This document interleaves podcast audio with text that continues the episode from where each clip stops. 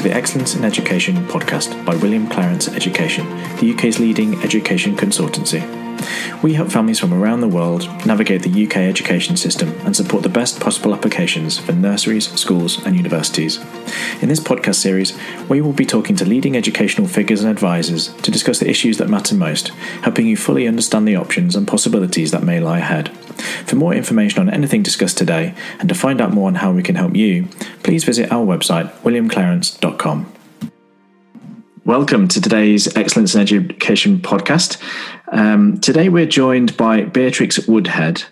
Um, we're going to be talking all things 11 plus. Beatrix is a specialist entrance exam consultant, advisor, and tutor. She has published multiple textbooks on entrance examination and technique and works with clients from all around the world, working towards the most selective schools in the UK. Good afternoon, Beatrix. Hello, good afternoon. Thanks a lot for joining us. Very busy time of year at the moment, um, so I do appreciate your time.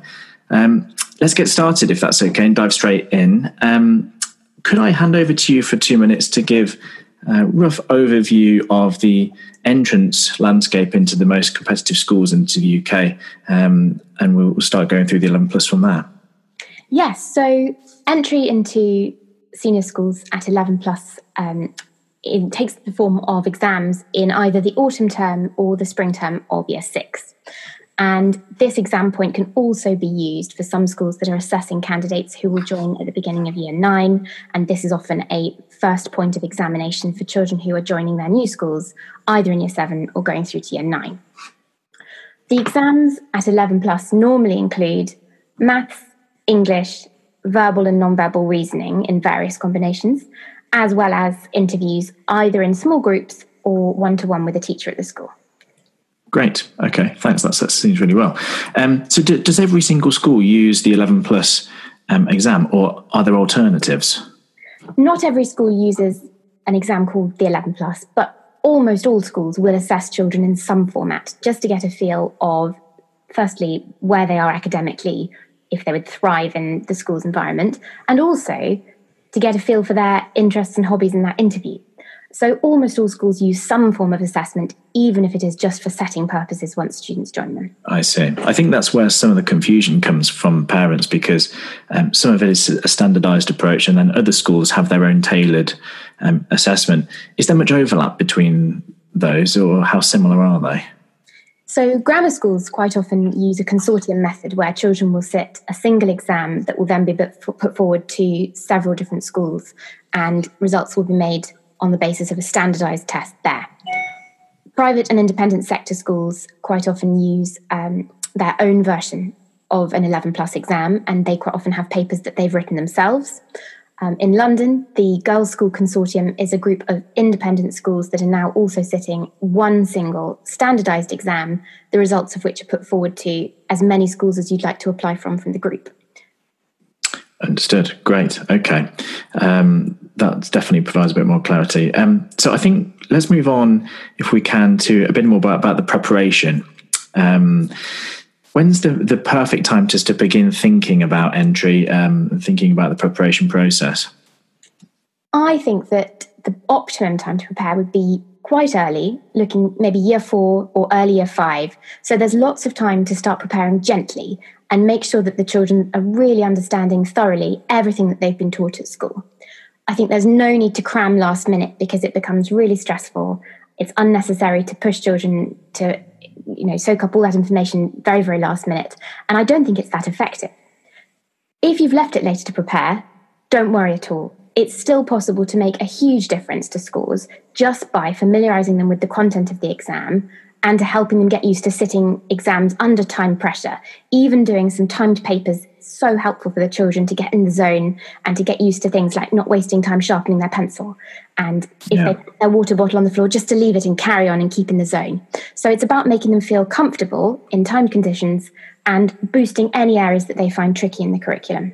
Absolutely, yeah. So you kind of touched on it there, but would you say that the, an equal proportion of pressure is actually down to exam technique um, as well as actually knowing the content itself?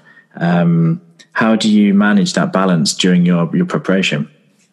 I think it's hugely important that the children have great exam technique when they go into the exam hall for these big days because for most of them it's one of the very first times they'll have been sitting a big exam in a room full of other candidates um, and so it's quite important that they feel completely at ease particularly for the reasoning exams it's really important that you are well aware of what you're going to be doing because if you've never seen a paper before then a lot of your time will be wasted in working out what you need to do but if you've practiced a few sample papers to begin with and you've sort of felt your way around those questions it means that you'll be really efficient on the day and yeah. children will be relaxed.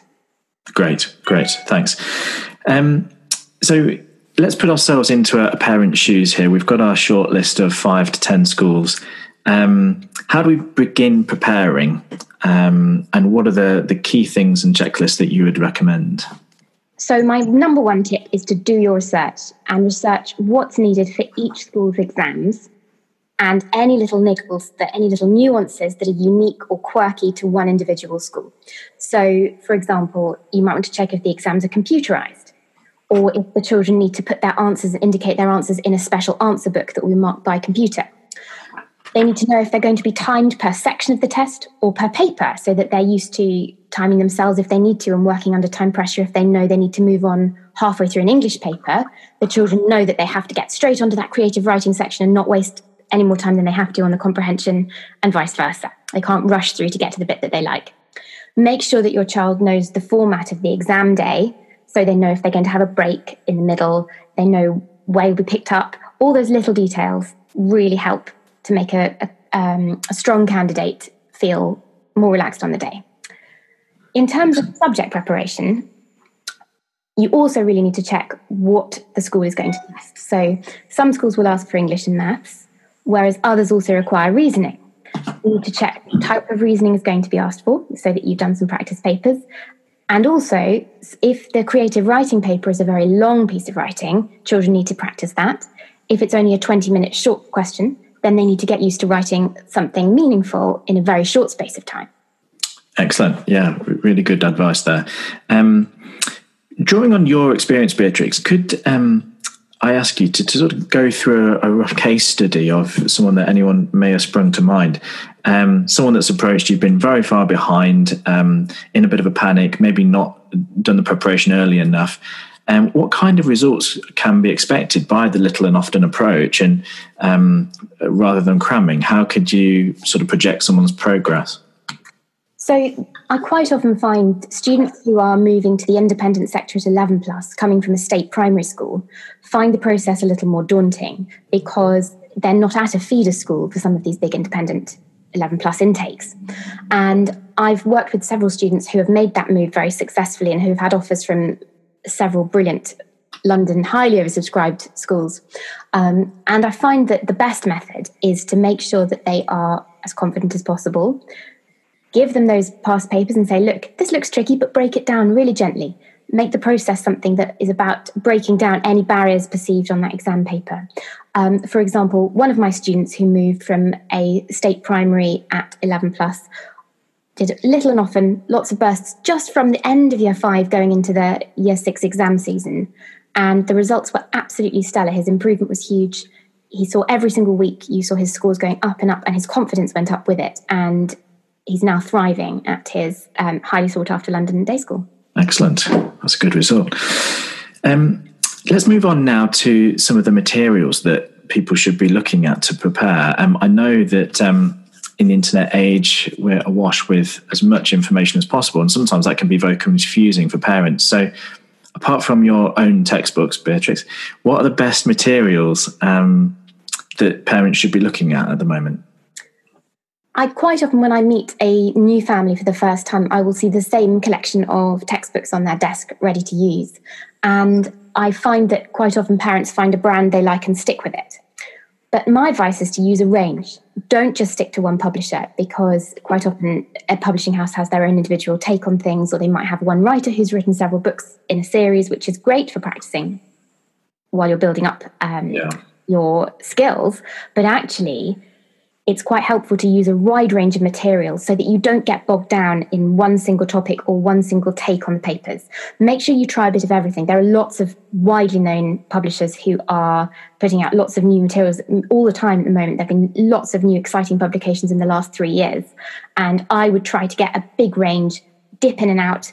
Um, and zoom in on those tricky topics. So, if, for example, your child doesn't like the sequencing questions in nonverbal reasoning, you can try them across a whole range of publishers and really work on that one area. So, different styles of content and how they're packaging that together. Yes. So, the children, if they're like they go into the exam and those papers don't quite look how they're expecting them, or the printing's a little bit different, they're not thrown by that. Great. Yeah, excellent. Um, so, what are the most important sections of the exam itself, um, and how are they weighted across the papers? So, I think this is something that very much varies by school, but the schools are often looking for students who are reasonably consistent in all areas. They recognise that children are likely to have a preference for either English or maths or verbal or non-verbal reasoning. They're likely to be slightly stronger in a couple of sections, but it's important that you split the time so that you work on the gaps in your knowledge and that you scoop up any um, subjects that aren't quite as strong to make sure that you balance that preparation and make sure that the children are making the most of the time that they have. It's important to be strong in all areas of the assessment. Um, but one key area actually is the interview, as that's the point at which the teachers can actually get to know the child, find out a bit more about their personality, their interests, their extracurricular activities, and get to know them as a person rather than just a candidate who's completed these papers. Yes, absolutely. Really important point. Do you find that some people do really well on the exam, but then um, there's other areas where they've not prepared as well on the interview side of the assessment that um, doesn't always get the attention that it should do.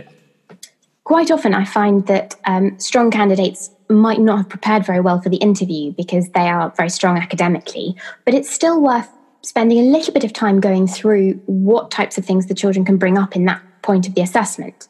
So I encourage my students to have a mental checklist of their most brilliant achievements to date that they're trying to then drop in seamlessly into the interview when prompted, just reminding them that they won that medal in the ballet class, or that they performed recently at a concert, or that they love rock climbing. That probably needs a bit of practice as well, doesn't it? It does. And I think children really benefit from that, particularly if they play a sport to a high level. Um, it's just part of their weekly routine, so they might not think about it but it's something that the interviewer really wants to hear, and it's something that they should definitely bring up. Um, another good option to prepare there is a recent book that the children have read. I suggest that they read a few things that are maybe slightly more ambitious than they'd normally read, or read a few slightly more unusual choices. Because for an interviewer, I'm sure hearing 50 children telling you that they've all read the same book is not very exciting. Yeah an exciting option, a children's classic like The Railway Children that you might not have thought of, makes a big difference. Great. Okay. Um, so I think this probably next section um, strays over into the research side for parents of um, which schools to apply for during the preparation. Um, anything that parents should be aware of that they should then help their children with? A um, bit of inside track that from your experience that is a real uh, nugget of information. I think a key a key trick here is to go and look at as many schools as you can that you are seriously considering and ask yourself how you see your child fitting in in that community. If there's a science club at lunchtime that they'd fit into perfect. If there's debating society that they flourish in, excellent. Then those are the sort of things that you can look for in a school. And finding out about the atmosphere on a tour is something that you can't really replace by just looking at their marketing online, which is often brilliant and shows the school off extremely well. I don't think anything can replicate the atmosphere of going and seeing it yourself. Um, I think, in terms of numbers of applications, it's important not to overload children with a vast number of exams because the whole process doesn't need to be stressful. They're quite young children. It's important that they know that they've done brilliantly no matter what the outcome. So make sure that that list has a backup option as well as some realistic choices and some ambitious choices so you have a good spread of applications. Don't just apply to the three most ambitious schools in London because yeah. if your child has flu on that exam week, it's going to be quite stressful for everybody. Absolutely. Yeah, good point. Um, Excellent. Well, thank you so much, Beatrix, for your time today and sitting with us to take us through that. Really um, informative. Um, that's it for today.